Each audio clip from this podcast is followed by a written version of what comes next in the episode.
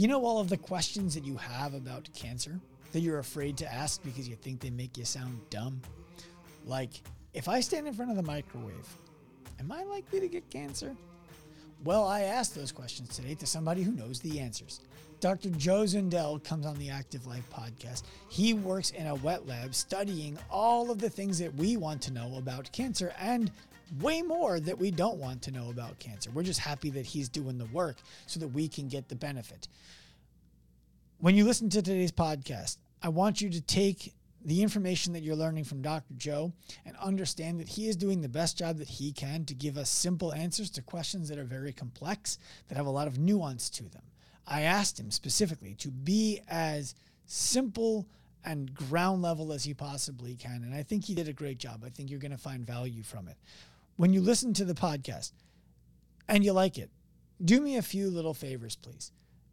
Go thank Dr. Joe. He took a bunch of time out of his day. He's got nothing to sell. He's got no opportunity to grow a business from this. He just genuinely wants to be helpful. So head to his Instagram account, thank him, tell him it was helpful. Give him a follow give us that five star rating, write us a review, share it with a friend. Let's get to Joe. Dr. Joe Zundell, welcome to the Active Life podcast. I'm excited to have you, man. Likewise, Dr. Sean Pastuk. Did I say that right? No, but it was close. That's how my grandma used to say it. Well, no, she would say pastuch. My parents say pastuch. I say pastuch. And I once bought Polish water ice at a uh-huh. carnival and the woman needed to see ID because it was alcoholic. And she's like, "Oh, pastel." I was like, "No, it's pastuch." And she goes, "No, it's pastel. It's from the." And she like named the village and the jobs and all. And I was like, "Okay, I'm gonna I'm gonna go with what you said." Yeah, she seems to know. Yeah, yeah, she's. And then I I was recently at the um, Desert Botanical Gardens in Phoenix, mm-hmm. and there was a guy there who was Polish, and I was like, "Let me ask you something. What is my name?" and I gave him I gave him my ID, and he also said it's pastel. I said, "Oh, all right." I'm still not telling there people that. Yeah. Now you know a little bit more about yourself. Right, but what I also know is that like you have to clear your throat to say it. So we're just gonna stay with pastuch because most people, it's hard to say pastel. Unless you're like, I imagine if you're Jewish, it would be a little bit more easy, like myself. Well, I am Jewish. I am okay. Jewish. Uh, so I can, I can, you know, with the best of them. I yeah. get challah bread, yeah. all the things, yeah. But that's not necessarily right. easy for everybody else. So we'll, we'll, we'll keep it simple. I taught my kids how to say it. We're not going to explain to them why I was wrong about how to say their name eight years into their lives.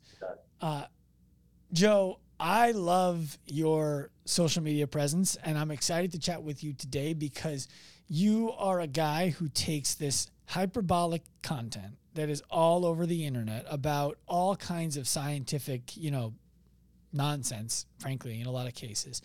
And you boil it yeah. down to a an understandable bite-sized piece of information. And then for the people who want more, you give them all of the depth as you go through the content. What's that? Yeah.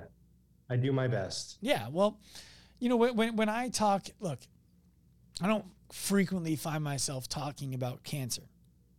But when I am, I'm not talking to the level of knowledge that you have in any stretch of the imagination. And I imagine a lot of the things that I talk about with my friends, my family, are the things that a, a scientist like you who lives in the cancer world mm. is like, oh my God, people still think these things. This is crazy. How do we help people stop thinking these things and start thinking more productively for themselves?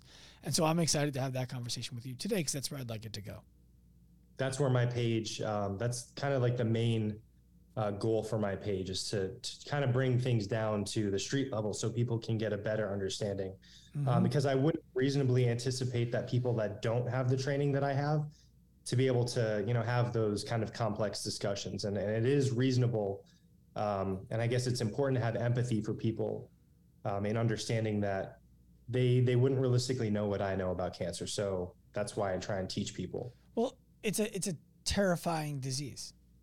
Absolutely, I, I I would argue probably the most terrifying disease. Um, it depends. I like the two diseases that scare me the most because I've had personal experience with them, not in that I've had them, but in that um, people I've cared for have had them. Pancreatic cancer and ALS.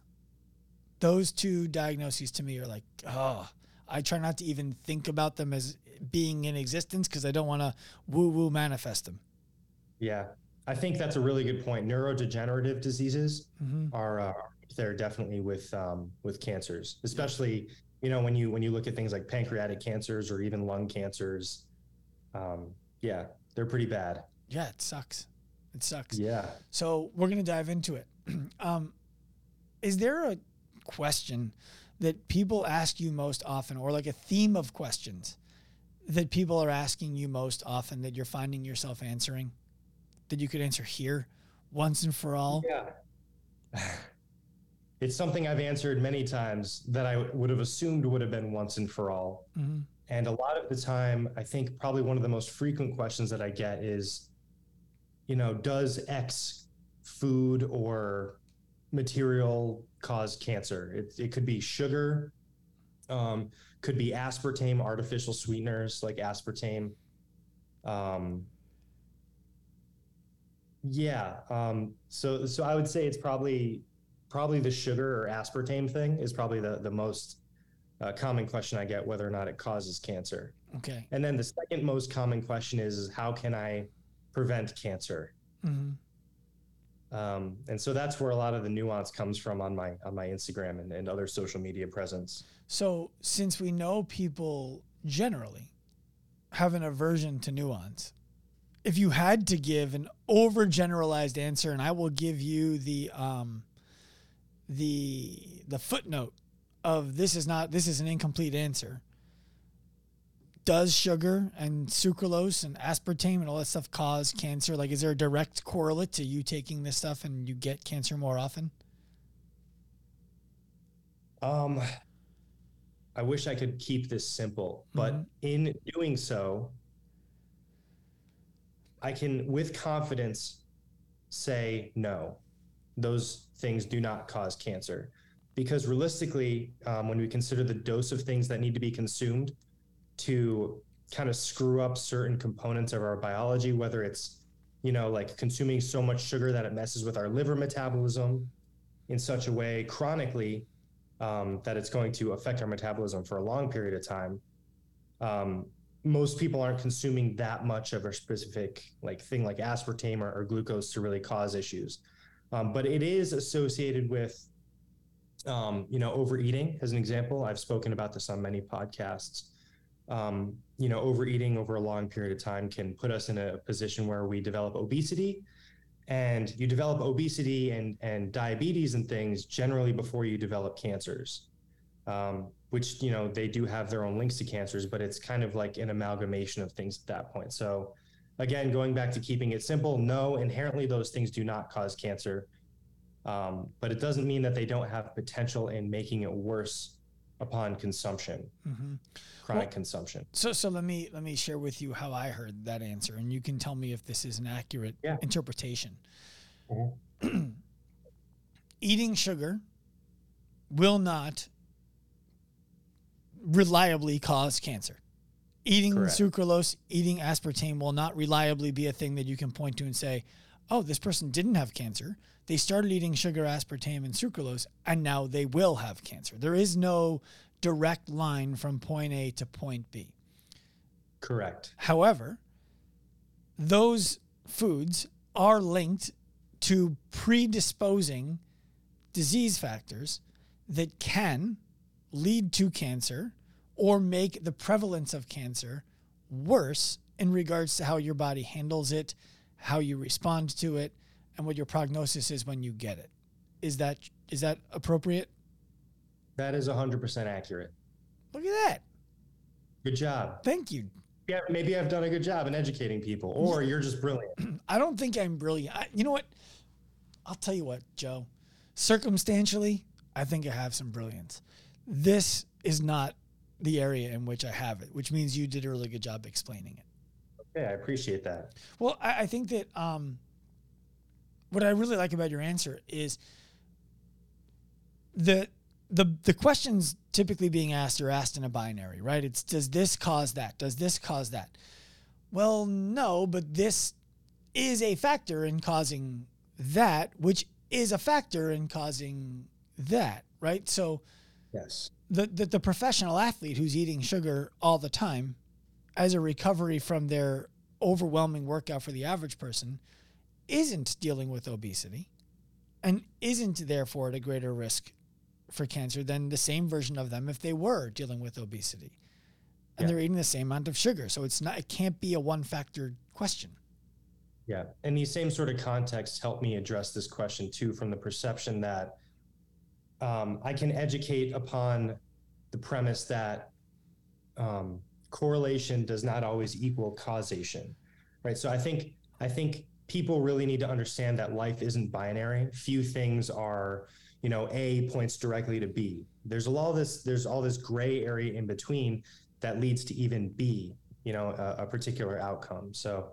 um, just because something appears to be a causative association to a particular outcome like cancer or diabetes or obesity or, or any disease for that matter doesn't mean that it is. There's all of these very small nuanced factors that uh, that lead to um, a particular outcome whether it's behavioral or environmental or, or even genetic in, in a lot of cases whether it's you know neurodegenerative or from a cancer perspective mm-hmm.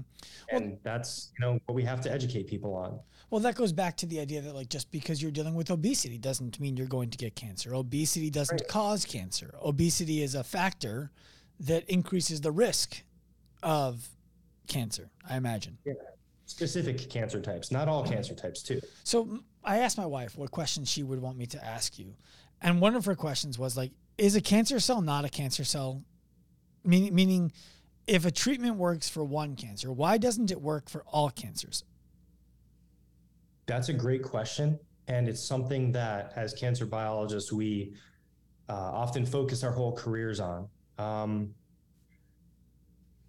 why one treatment doesn't work for another cancer type often depends on the organ that the cancer originates in. So, the environment at which the, the tumor cell originates in or becomes a cancer cell, from benign to malignant, uh, non cancerous to cancerous, will dictate the you know the inner mechanistic cell stuff that contributes to some form of dysregulation in the cell whether it's like cell division or if it's some sort of metabolic component like they'll mutate an enzyme which increases glucose absorption or utilization of uh, an amino acid like glutamine as an example um, so oftentimes again depending on where that cancer originates those mechanisms where the cancer adapts will change the type of therapy that is employed. Mm-hmm. Does that make sense? Yeah, what you're saying is cancer cells all have similar qualities, but there are nuanced differences between the cancer. Does that make sense? Yeah, can you hear me? Can you hear me? Yeah, yeah. Yeah, it lagged a little bit. Okay. What you're saying is cancer cells all have similar qualities, but based on where they originate, they have nuanced differences as to how those qualities are manifesting, which means the same treatment for one won't work for another because of the mechanism that it was born from. Yeah, pretty much. Okay. Um, to, to keep going down that route, one of the things that I often hear about cancer is that early detection, early detection, early detect. Like that's the key, right? The earlier you find it, the better. I forget the movie. I think it was The Island, but that could be totally wrong. Where people wake up in the morning every day, they do a little finger prick, they pee into a urinal uh, or a toilet if you're a woman, and it does a full urinalysis and a full blood analysis, and it tells you you need to eat more of this today. You need to do more of this today. You need to, you know, be careful of this today. And it was a futuristic movie made maybe like 15 years ago. Of Uh, course. would that like is there not a a reasonable argument for that kind of stuff to be happening where we're detecting things every day because if I can detect a cancer there are certain cancers that the reason they're so dangerous is you don't find them until after they've metastasized. Yeah, and I think a really good example of that would be something like pancreatic cancer, um, even even certain types of ovarian cancers as well, um, and even lung cancers. You know, you look at the top cancers that are primarily killing most people. Lung cancer is, I think, at the top next to breast cancer, um, and a lot of it is because it's really hard to detect. Um, I think twenty about twenty percent of all cancer deaths are related to lung cancer. Um, but whereas you look at something like pancreatic cancer, again, really, really hard to detect because it's you know it's in the pancreas, and you generally don't have symptoms until later disease progression. Um, you know, there's like a, I think five to ten percent five year survival rate if you get pancreatic cancer. So, in general, it's a very scary thing to get. But um, I think it's somewhat unrealistic to expect that people are going to be that on top of their health to where if they did have a specific cancer type like that, they would be in a position to detect it super early. Um, we have developed tests. There's this actually, there's this company in North Carolina where I just moved that I did try and get a job at. Um, they're called Grail. And so they made a multi cancer uh, early detection test, and it focuses on screening of blood. So you, you give a sample of blood basically, and it detects um, circulating tumor DNA.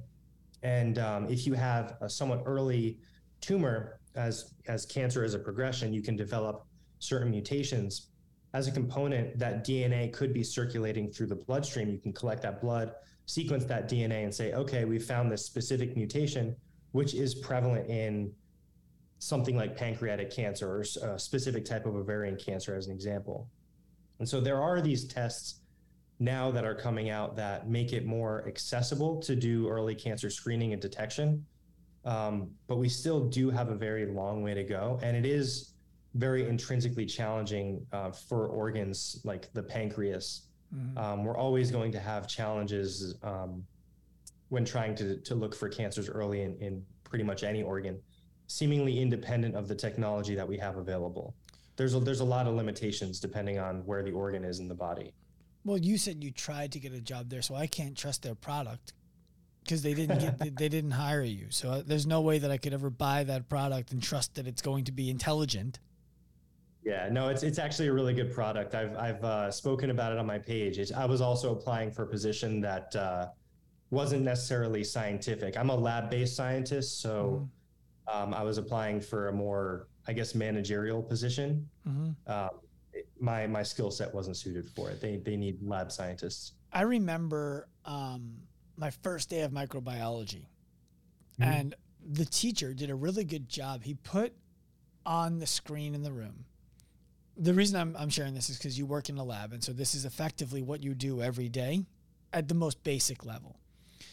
He put on the front of the room a picture of the Mona Lisa. He's like, "What is this?" And I was like, "The Mona Lisa." Great. Next picture. Washington Monument. Great. Next picture. And we all knew, like, state of California, right? Like, we all knew what all of these things were on the screen. Then he put them back up and they were blurred. They were like distorted. And it was, what's this? Mona Lisa. What's this? Washington Monument. What's this? State of California. He's like, how do you know that if it doesn't look exactly like it is supposed to look? We're like, well, we know we know what the basic form is, and so we can spot it when we see it. Mm-hmm. And then he threw up another slide. He's like, "What's this?" And we were like, "I have no idea." A bunch of pink and red and purple and blue dots. And he's like, "This is a cell," and that like, and he started to go through everything that was in it. And he's like, "When you're done with this class, you will be able to identify pictures like this, disease to disease, deformation to deformation, healthy cell to healthy cell. Mm-hmm.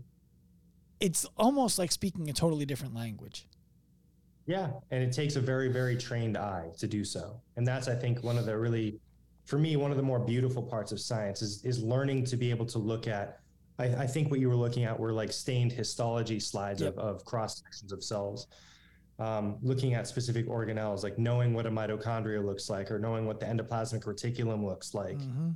uh, those sorts of things. And there's there's a lot of beauty that that comes from that. Is like you know we we see a lot of beauty from paintings and in daily life, and and for me as a scientist, you know, being able to manipulate very very very small things and get a very pretty picture from it um, was always very magical to me, and, and it's one of the reasons why I became uh, a wet lab scientist what does a wet lab mean?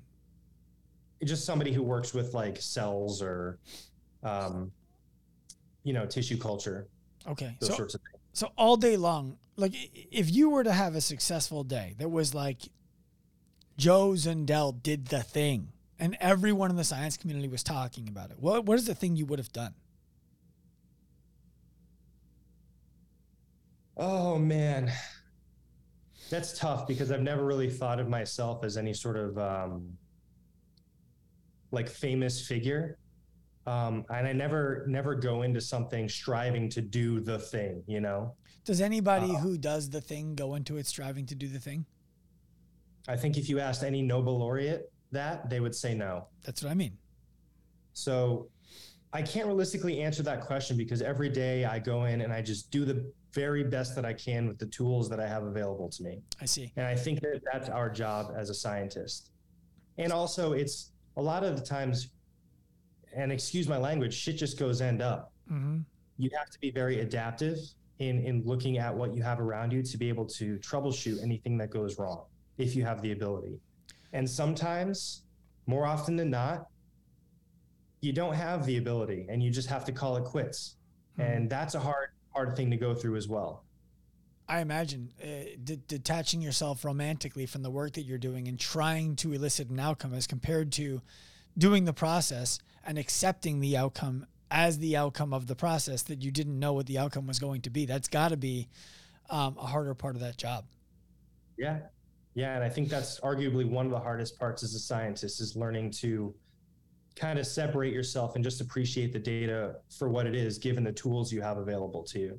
Because there could be a technological advancement 20 years from now that the question you were trying to resolve, you just couldn't answer with the tools that you had available to you at that time. But 20 years from now, we have a new um, assay or a new reagent that that helps answer that that question upon scientific advancement. Um, and then you know you can you know keep track of that particular field that you were interested in and and find the answer to that question. But it does sometimes take 10 to 20 years, if not more. Yeah. What is the thing right now that for you, in regards to your work life, is the most enjoyable? These are really good questions. This is a really good podcast. Um, yeah, I appreciate this. You know, I don't often get asked about things that I enjoy in my life mm-hmm. um, in my job. So it, it's nice that I get to share this perspective. Regarding my job, um, as a scientist, the thing that I enjoy the most is just going to lab. You know, I've, I've always been, I've always loved being in a lab environment and just, you know, pipetting solutions, playing with cells. You know, of course, it's in a very regimented way. Like I have a plan going into certain things, Sometimes I don't. Sometimes mm-hmm. I can be a little bit creative. In my current job, I have to be very regulated and regimented. But for me, it's very fun to go into lab, and it also it helps that I'm doing something meaningful. Um, I've tried to put myself in positions where the work that I, I I'm doing is meaningful, and sometimes in my in my past at least, um, it's been hard for me to do certain experiments that I know aren't going to be very meaningful um, and by meaningful, what's really important to me is clinical translation. If I know the thing that I'm studying is going to have a decent potential in providing some sort of information to push the ball forward, so to speak.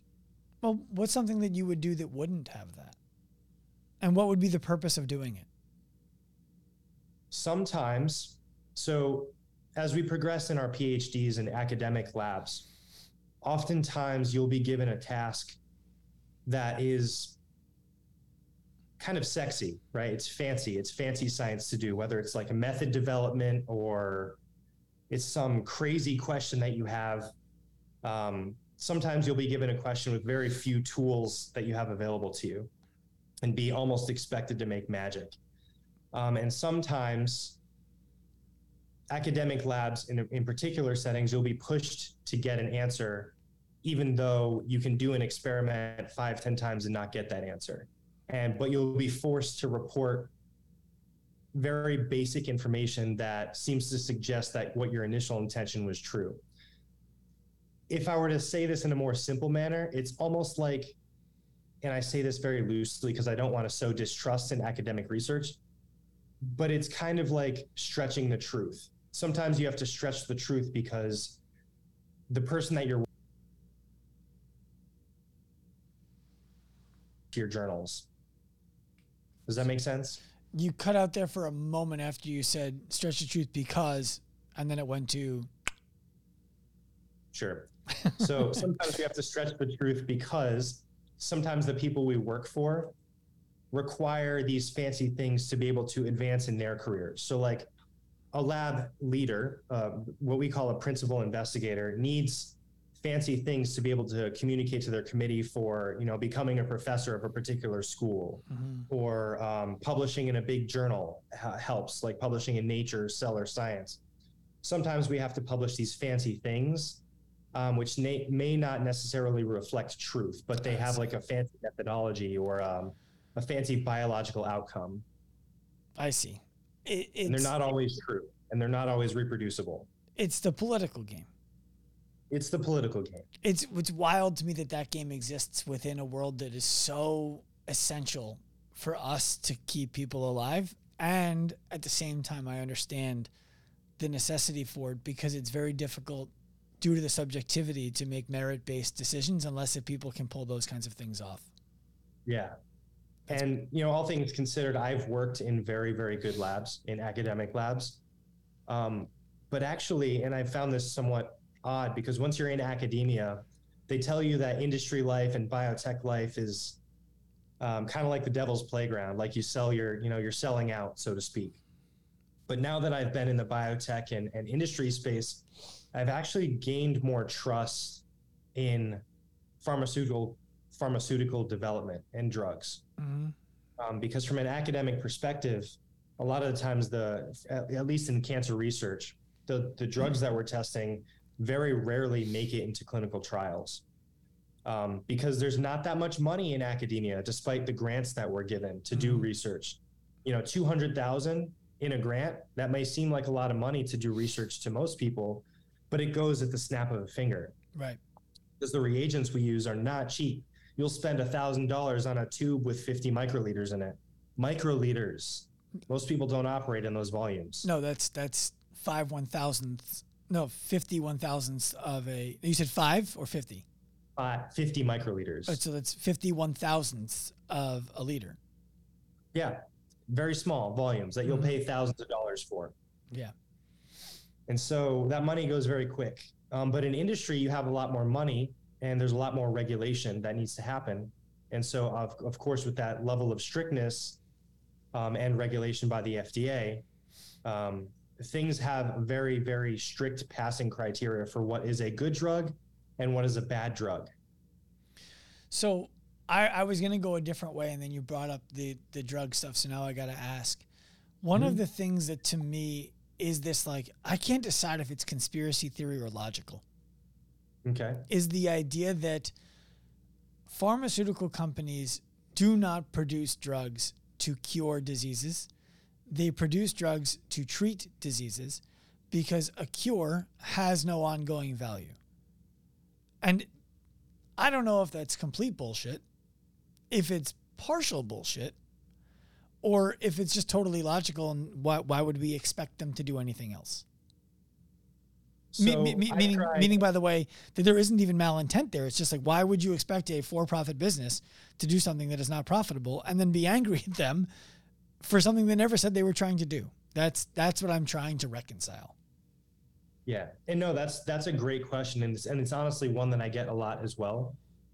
Um, but realistically, and again, there's a lot of nuance behind this as well. Not every company is going to be 100% ethical. Like as you mentioned, you know, we have to make profits when we make a particular drug, but it doesn't mean that it's never with the intent to cure a disease. Mm-hmm. Um, so oftentimes when I try and explain this to people, I tell them, you know, we have chemotherapeutics currently FDA approved that are being treated um, in, into cancer patients that have cured cancer patients. But like we spoke about previously, that same cure for one patient isn't going to be a cure for another patient with the same exact cancer mm-hmm. because of just how complex that cancer is, even independent of the fact that they originated from the same point there are still underlying mechanisms that vary between people to people. But we have produced and sold cures from a pharmaceutical company perspective that have cured people. Um, but you know, sometimes there are companies that make a drug that yes, the intent to cure a particular disease, whether it's a certain type of cancer, is there, but sometimes due to limitations of like money or availability to new screening modalities to to you know understand that drug a little bit more. Sometimes we have to release things somewhat prematurely mm-hmm. or imperfectly just to get a drug on a market to be tested. Right. Well people and don't so this is i think that's something there's a loose understanding of is that uh, the first people to buy a drug in the marketplace or to have that drug administered to them are the last part of the experiment.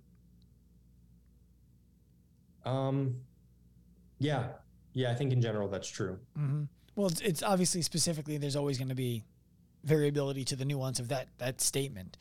Uh, in right. general, what I'm describing is, you know, you go, you get to human trials, and then it's okay after human trials. We we still don't know how this is going to work over a span of a million people, so mm-hmm. we have to put it out to a hundred thousand, and and those are people who are that many people Right. Well, they're hoping it's going to, those are people in your clinical trials, or not clinical. Those are the people after clinical trials who are basically like, now we're going to find out how it goes with the general public. And we still don't know. We have best guesses out there. Well, that's the that's kind of the purpose of the clinical trial, right? Mm-hmm. So there are certain phases to clinical trials, phase one, two, and three. And in each phase, we determine things like toxicity, drug stability, um, you know, dosing strategies, um, route of administration, whether it should be injected in a vein or, or maybe be given orally. Mm. Um, a lot of this depends on drug stability and things like that too. So a lot of these these you know treatment perspectives are determined in a clinical phase um, of of clinical trials, clinical phases of clinical trials, and um, you know then once it passes all those trials, it can get FDA approved to be actually given to the patients who are exhibiting a particular disease uh, or a certain type of cancer, as an example.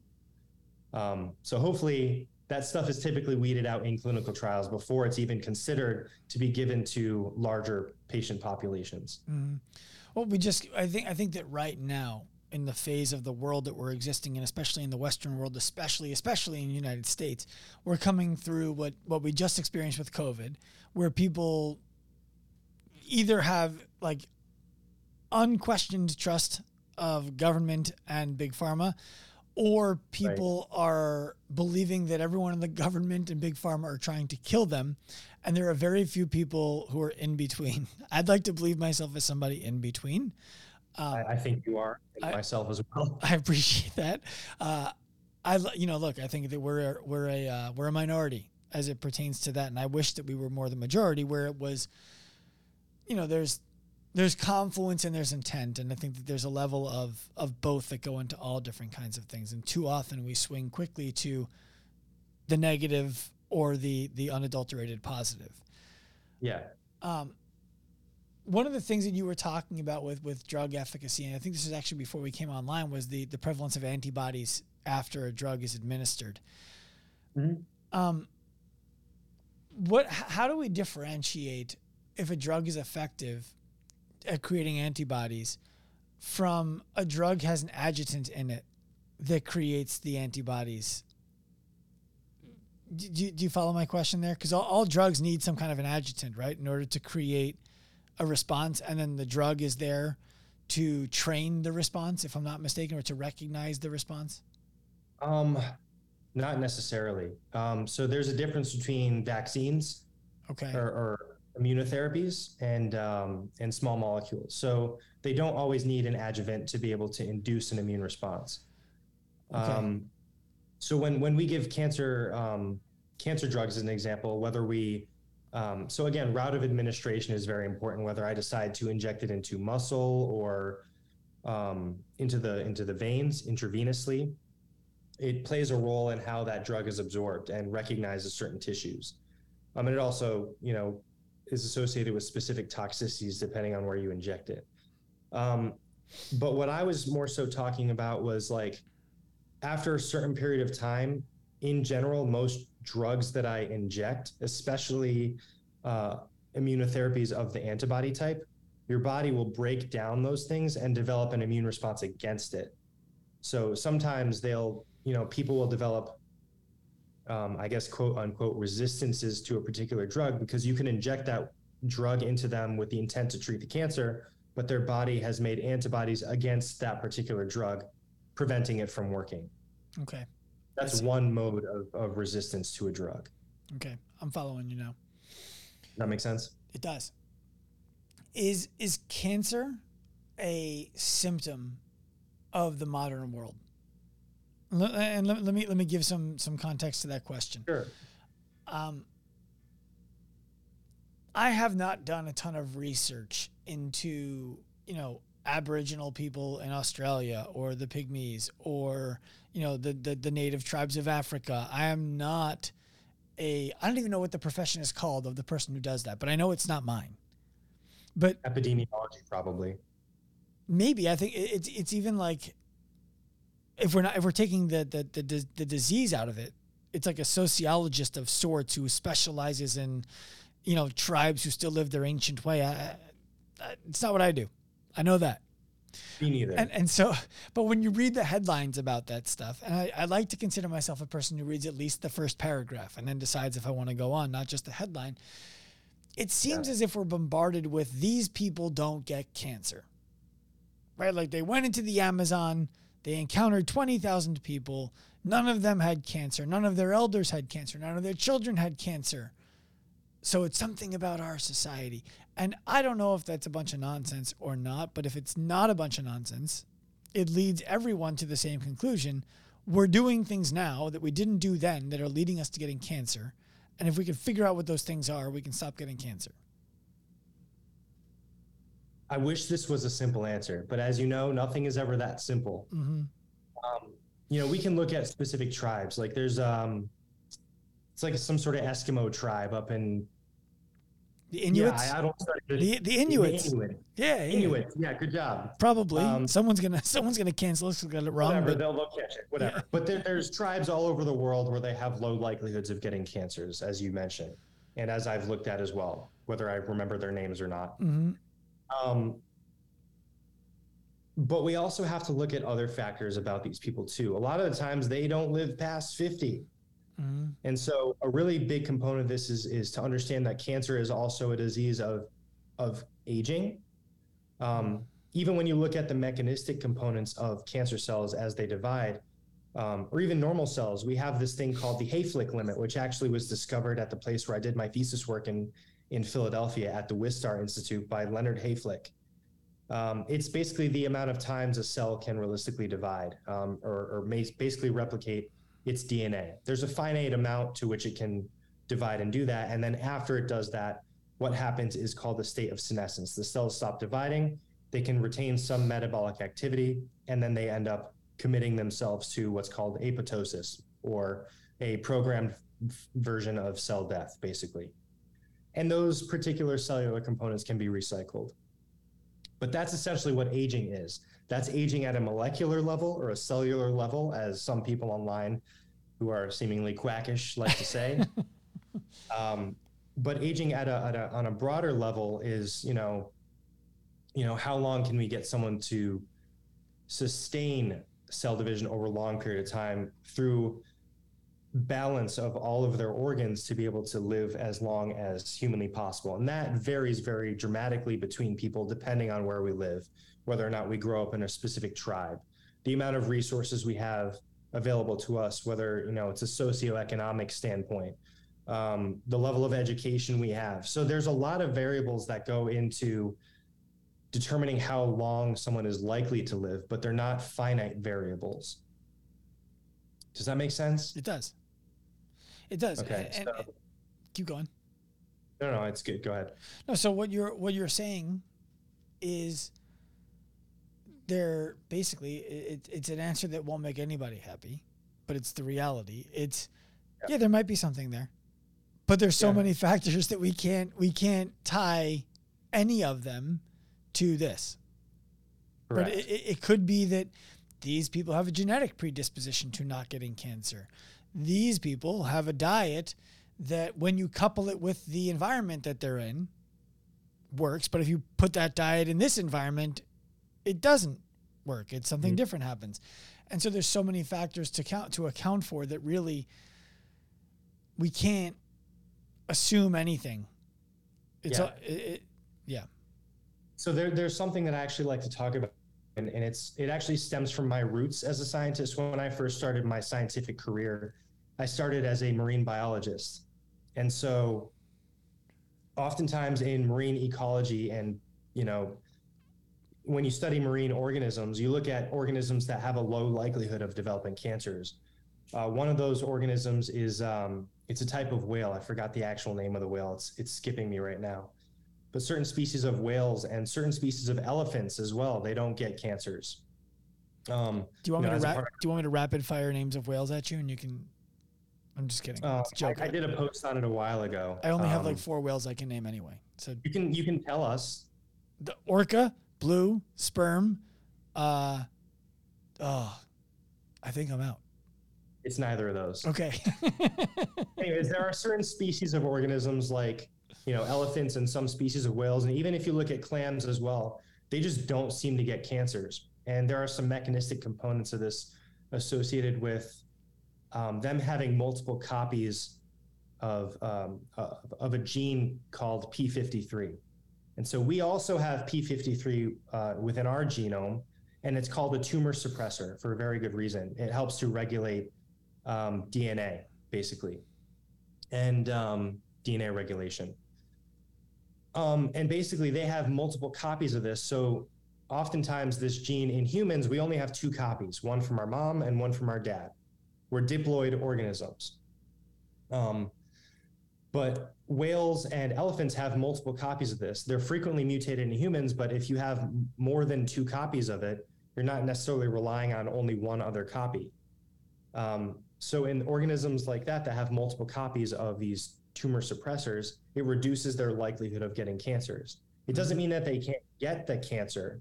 They can get a different cancer, but they may not get a specific cancer that's associated with something like P53 mutation, which in the context of human biology is a lot of cancers. yeah. Think about 50% of human cancers have uh, some form of a a P53 mutation in it, which leads Wow. to uh, some bad things down the line as, as cancers develop. But, you know, oftentimes I try and explain to people that, you know, again, this is this is very complicated. That there's a lot of genetic components associated with, you know, why some people are more predisposed to getting certain cancers and others are not hmm but we're all humans so we have to compare these things to to our own species. We can't we can't make those same conclusions when examining other species. We can understand mechanistically why other species don't get those specific cancers by looking at our own genome but they're not realistically going to apply to us unless we evolve millions of years to look like and genetically be similar to that animal which we've evolved away from hmm that's an impossibility Right. We have we have different problems that we no longer deal with, yeah and we've traded But, them. you know, if you were a whale or if you were an elephant, you'd have very different problems. You'd have predispositions to other diseases if you Mhm. were a whale scientist, if you were to study those things Right. as a So, um, I'm going to ask you some really simple stuff that is going to sound like, wow, I thought Sean might have some intelligence, and now I'm not sure he does. Because these are the things that regular people, myself included, talk about. And I'm like, I can't tell you 100% no, but it, I don't think the answer to that is yes. And then I want to bring it back to how, uh, how some of this stuff makes you feel when you see it online. So I want to ask you, One Can- second. I want to say that there is a lot of intelligence in simplicity. So I try not to judge people to the best of my ability when I'm asked these questions because there's always, almost always a rationale, a good rationale why someone thinks that way. I appreciate that, and and I could have worded it better. The, these are the things that seem outlandish. That, that, And in that- general, they are, but in a in a very reasonable way. right. So I'll tie up why they're all not crazy outlandish, the reasonability of it in the end, and then I'll ask you something else about how you feel about this stuff that I think is re- that will be really helpful for for other people and even for for you potentially. But can the following things make it more likely for me to get cancer? Can they, or are they likely to? Let's just say, are they likely to? Standing in front of the microwave. Not likely. Okay. Um, standing next to a router. Not likely. Um, living under power lines. Not likely. Eating a bunch of fish. A little bit more likely, but still not that likely. Okay. Creamer in my coffee. Not likely. Um, Well, no. If it's if it's not if it's not pasteurized, so wait, pasteurized is better or non-pasteurized is better? you want to drink dairy that has been pasteurized Why? because it's sterile. You don't want living microbes in the things that you're consuming because it could lead to infection. Okay. So what about microbes that are in things like prebiotics and probiotics and um, yogurt? So there's a very big difference between microbes that already colonize your gut and help you digest food, and microbes that um, that can cause harm or dysbiosis. So, Yeah. so you're talking about like the parasite that lives in the milk that wasn't killed through the pasteurization that I drank it or a parasite or a fungi or some form of bacteria. The same is true with meat products. Okay. For example, like not to go on a tangent here, but there's there's a lot of different strains of E. coli. hmm Some strains of E. coli can cause such bad intestinal distress that you'll probably just want to like kill yourself. It's Mhm. horrible, absolutely horrible. makes you throw up and shit yourself at the same time. Mhm. Absolutely horrible. But there there are good strains of E. coli that help you digest food. Hmm You just don't want the bad one in your gut. Right. I follow you. Yeah, those are those are specific bacterial topics. Puking and shitting at the same time makes me think about like, is it possible to sneeze and fart at the same time and not shit? That that's a totally. It's not a question for you. It's just a, it's a question I've pondered. Um, Something I hope to never experience. yeah. Um, okay, going back to that. Um, to wear suntan lotion or not to wear suntan lotion? to wear suntan lotion. Does it matter Well, what? wear, to wear sunscreen, Go on. uh, UV protection is very different than tanning lotion. Okay. So- So, Radiation is bad. mhm. that comes from the sun. Our our um, atmosphere does a pretty good job at filtering a lot of harmful radiation out, but some of it does get through the clouds, which also helps us sustain life through a lot of uh, different things. But too much exposure to UVA and UVB radiation can damage our skin cells, which increases likelihoods for certain things like melanoma and other skin cancers. so is there Not a, cancers. is there some. is there like a happy zone between walking around looking like a ghost and walking around with oil meant to accentuate the sun that's hitting your skin? What do you mean by that? I think we all know a person who, when they show up to the beach or to the pool or whatever, they just lather themselves in so much of this stuff that they look white. And then as soon as it starts to evaporate, they or, or absorb, they put more on. So they just look white like a sheet of paper all day long. That to me seems unhealthy. And and you're talking about you're, you're talking about sunscreen like SPF yeah, yeah, protection. yeah, yeah, yeah. I wouldn't say it's unhealthy, but you know, so for example, me as as I can I can use myself as an example. hmm Um, I am Italian Jew. I have a lot of moles on my skin as I've genetically inherited, hmm and so I have a, a relatively higher likelihood than some people to develop certain things like melanoma. So when I go to the beach, I don't lather on a ridiculous amount of SPF. I put on enough to cover, you know, the the, the parts of skin that are being exposed. Um, if I'm going to be out in the sun, and when I, you know, can start to see myself, see my skin getting a little bit red and starting to burn, you can even feel it. I'll apply more, but I won't apply such a, a, a dubious amount or an extreme amount that looks absolutely white and absurd. So it's okay to tan. enough to absorb. So it's not okay. It's okay to tan. It's not okay to burn, or is it tanning even too much?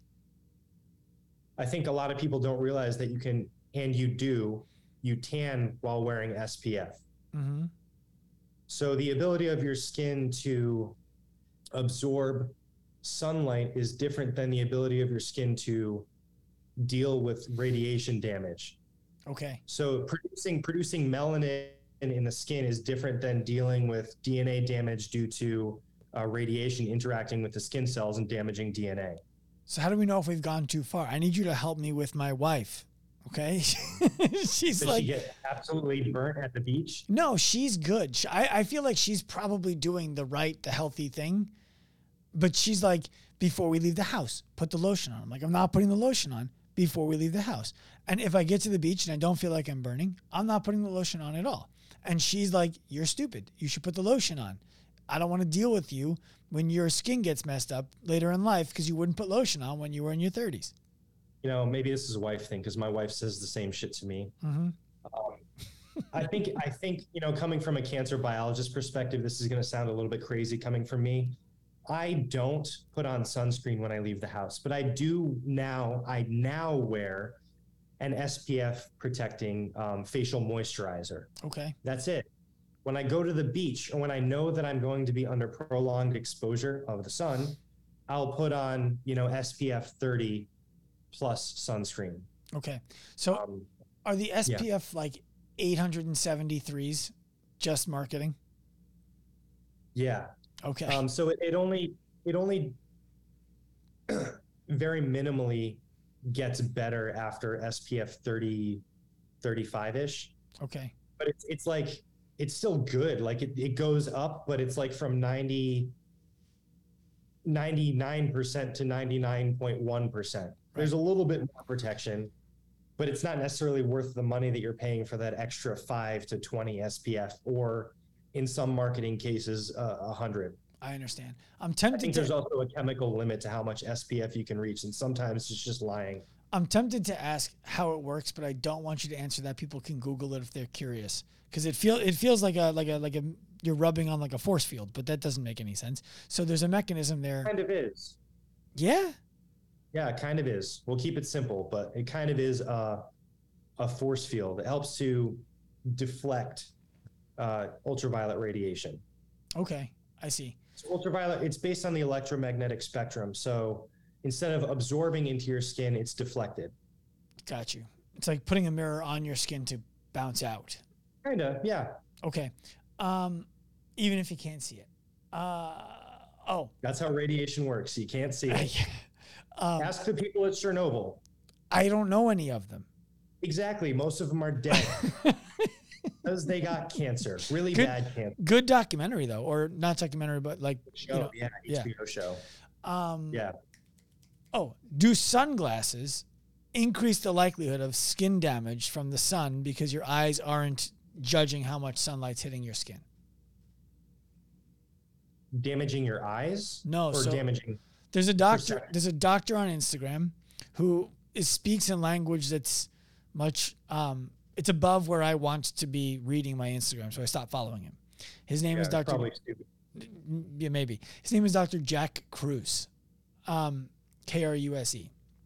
Anyway, his whole thing is part of his whole thing.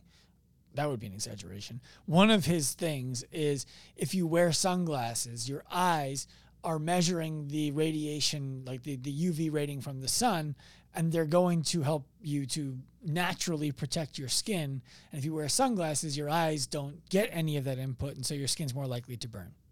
No, that's that's absolutely not true. Okay, I appreciate it.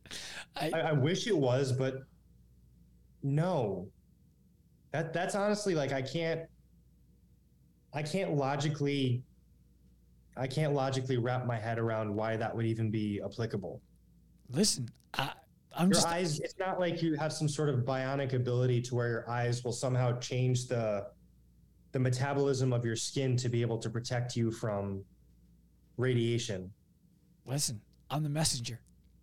So no, absolutely not. Perfect. Much appreciated. Um, what about like uh, hair care and skincare products that are chemical laden? Chemical laden. What do you mean? uh, they're not naturally like it's it's all like yeah that was a bad question uh, I, I, get I get where you're going let me let me see if I can summarize where you're going there are a lot of chemicals in whether it's sunscreens moisturizers a lot of makeup products mm-hmm. yes marketed towards women um, that people are concerned whether or not they put it on their skin it's going to lead to some sort of health issues yes is that where you're going? Yeah, there's all these companies now that are like, I'm this free, we're this free, we're that free. And then there's a website that you can go and see how dangerous is your product, all that kind of stuff.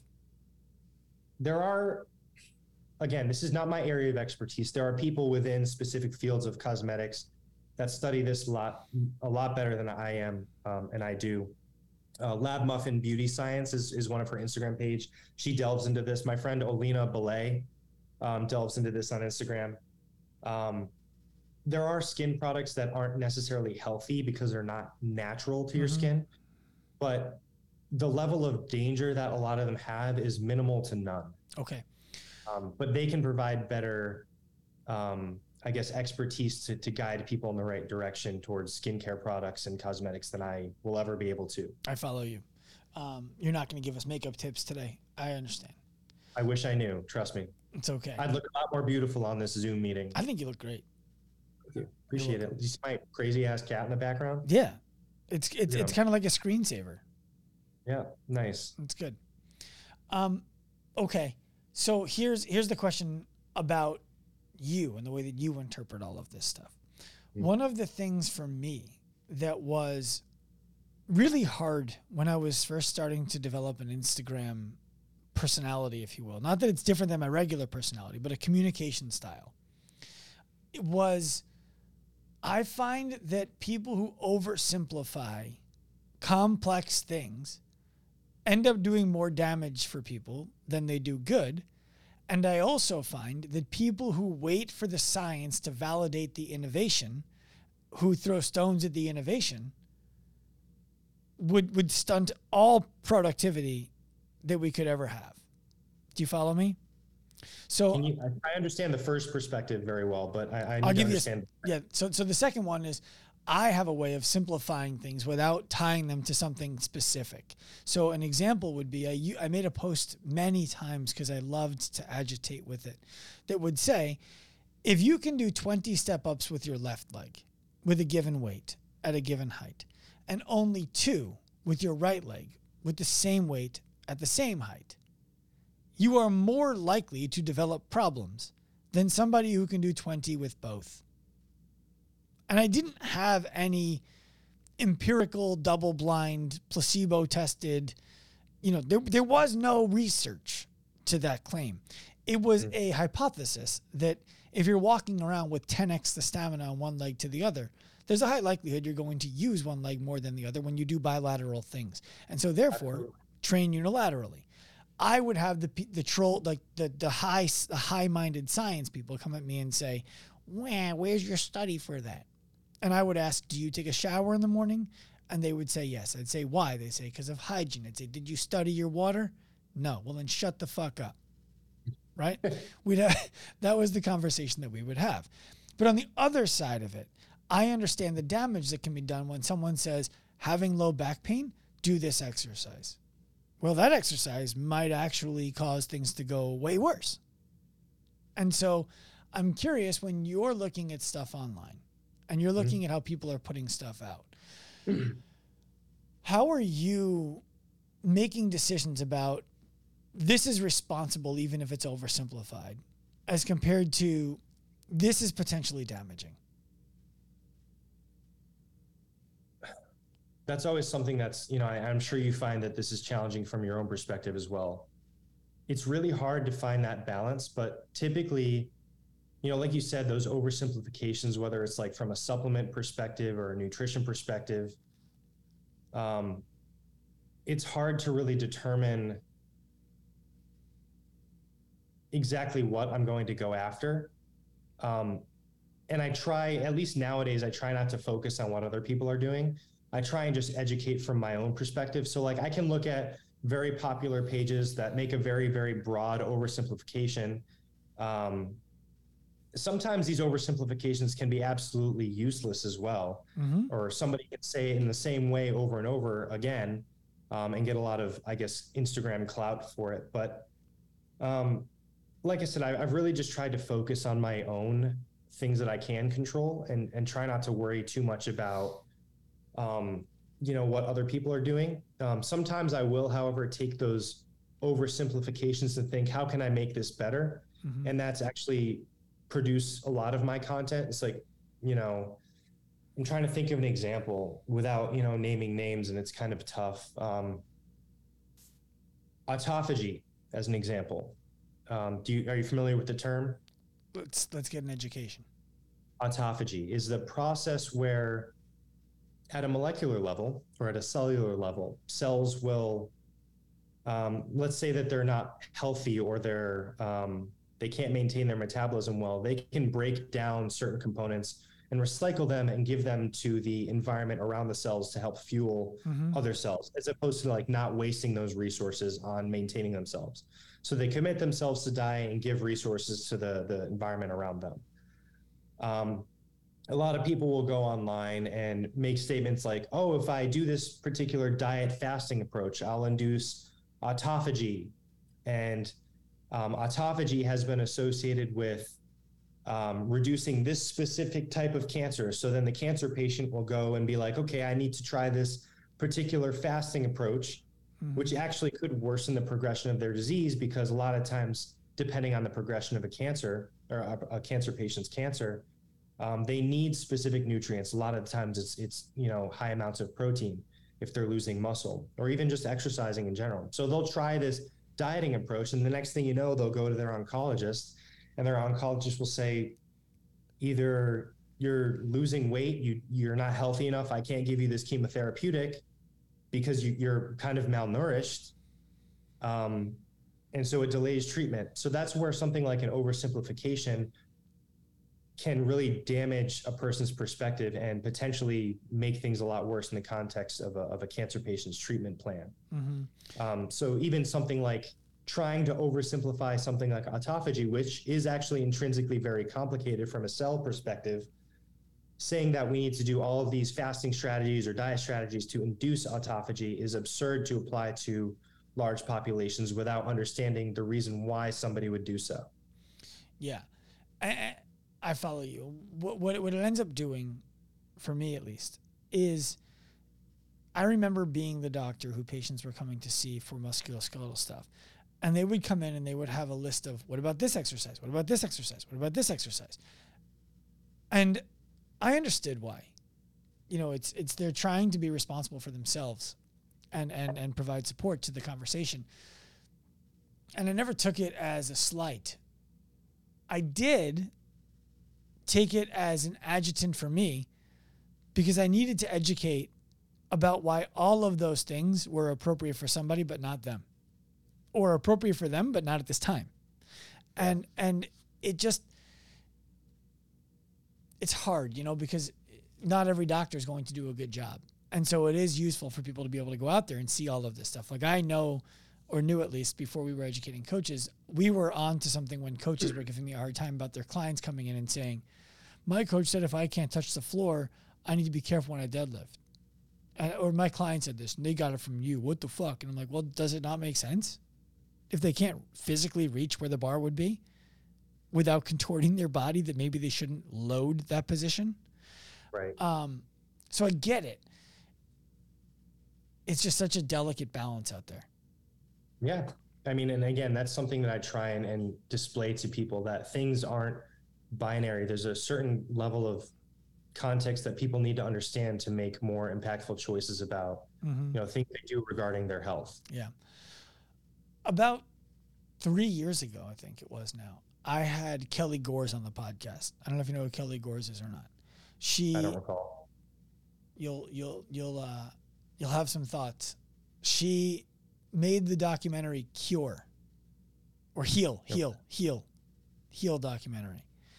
And on the documentary, she had a wide array of scientists, doctors, lunatics, all talking about different ways to heal and and largely they were talking about cancer right so on her in her movie were everything from people who work at like Pfizer and I could be wrong about that specifically but you understand yep. the premise to the medical medium they mm. were all on this thing and one of the through lines that I actually like when I watch something like that I don't throw everything out and I don't accept everything as real but I look for through lines. And one of the through lines that I did see was that a lot of the people on there were talking about the mindset of the patient when they have cancer.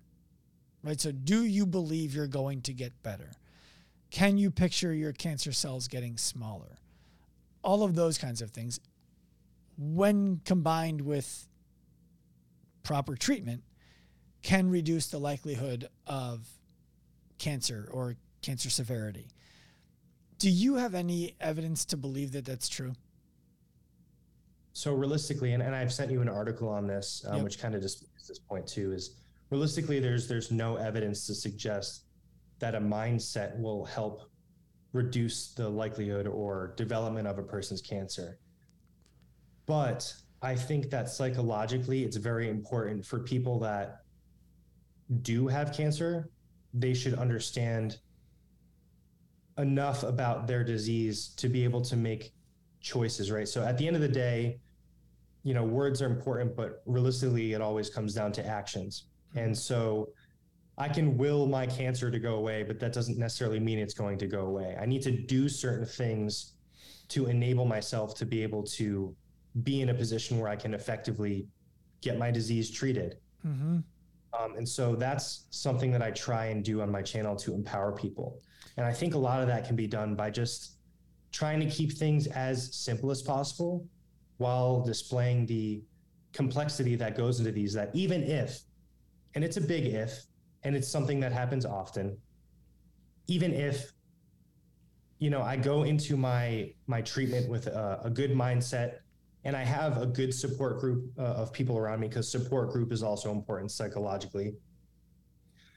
Even if my treatment doesn't work i will have understood why it didn't work. Mm-hmm. and so it can help someone cope throughout the progression of their disease. So they'll understand that it's not just a binary thing. It didn't work because I didn't do that fasting approach that the medical medium said. Mm-hmm. It didn't work because I didn't drink that celery juice. It didn't work because I didn't do autophagy. You know, a lot of the time it comes down to certain excuses that people come, you know, come up with after listening to these documentaries. But I think the important thing is applying mindset with the intent to be action. See, that's that was I don't mean to, to to validate myself through your opinion. The way that I felt about mindset was you're not going to meditate your tumor away. Yeah. But if you have the mindset that there are things I can control, and if I do all of those things, I increase the likelihood of beating this, then what happens yeah. is you do end up going to bed at a reasonable time and sleeping. You do yeah. end up laying off of alcohol because you do see the benefit of not doing it.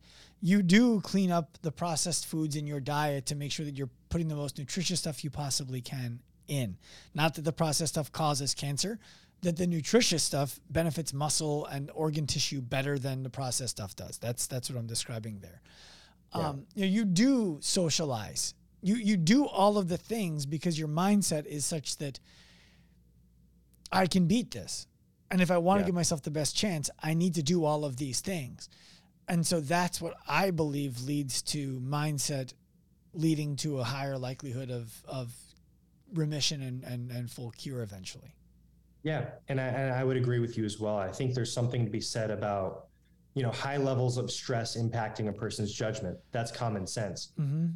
If something like meditation helps a cancer patient or even people who aren't sick, you know, uh, uh, you know, live a particular lifestyle that they can enjoy and be healthy in, then they should do that, you know, because it is going to reduce the risks of developing diseases like cancer, or heart disease, diabetes, obesity, all these diseases. You know, there's there's a lot of genetic components about disease, but you can't often control those, right? So you have to control the things that you're you're capable of controlling. Mm-hmm.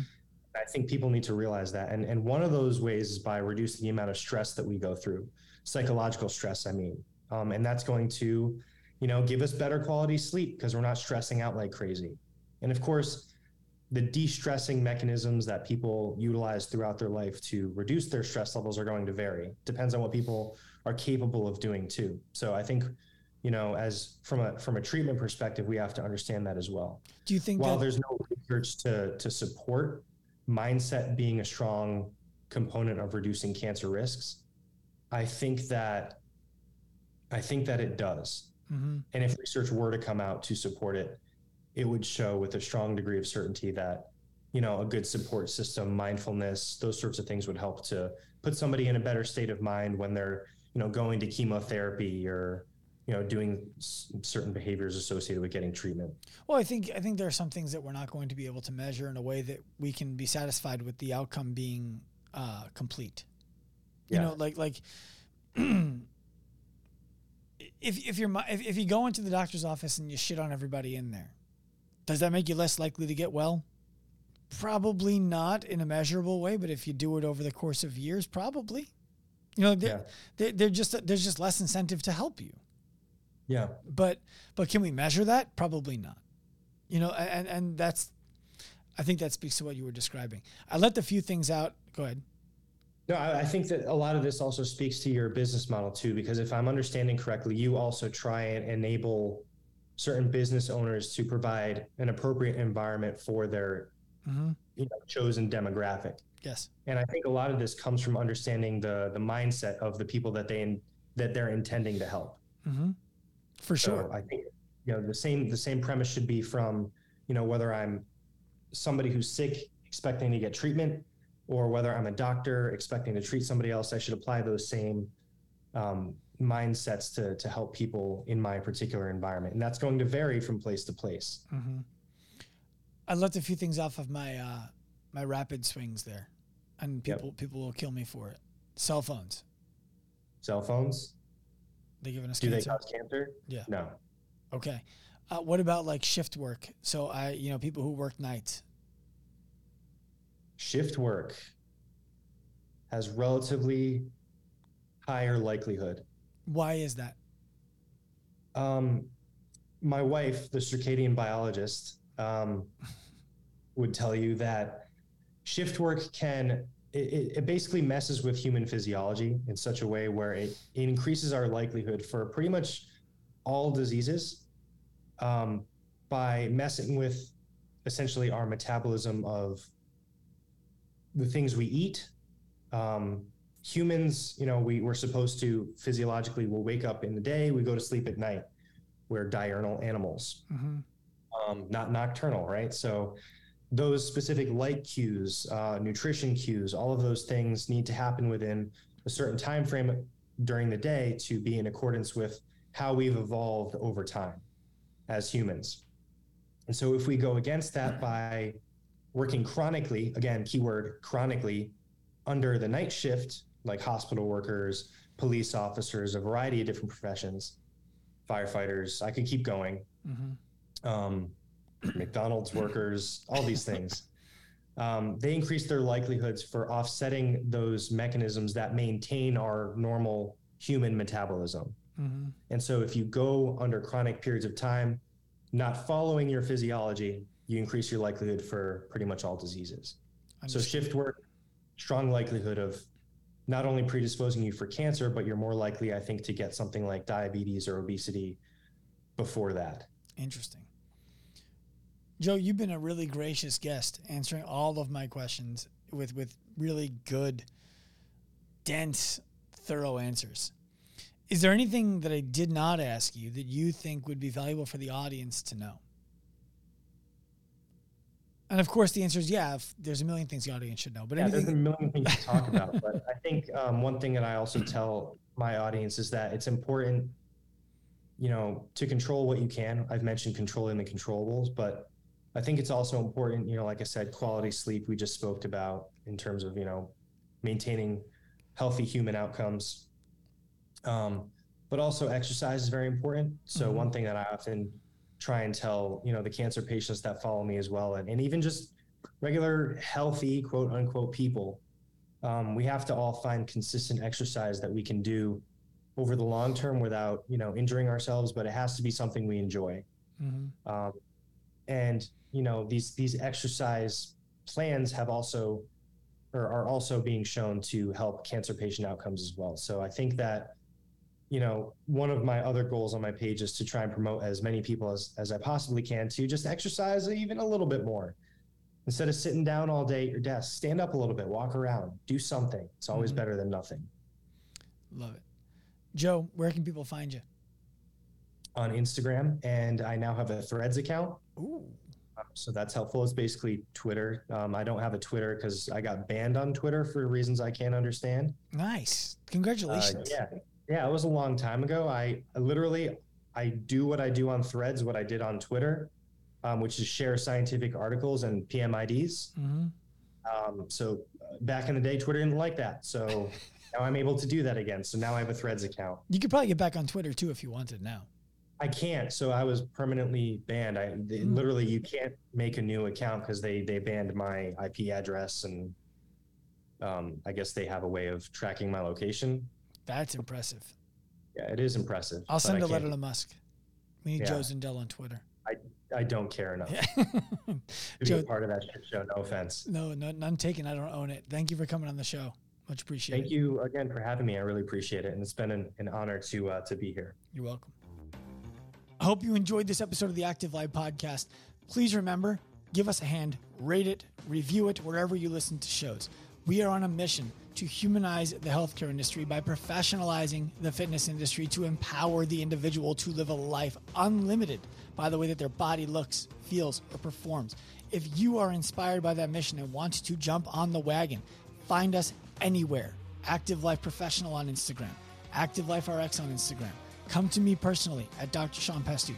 We want to welcome you onto the train. We want you to be a part of the mission. We want to offer you the opportunity to pursue this right alongside us. We're inspired by your effort, and we hope to help you in your journey. Turn pro.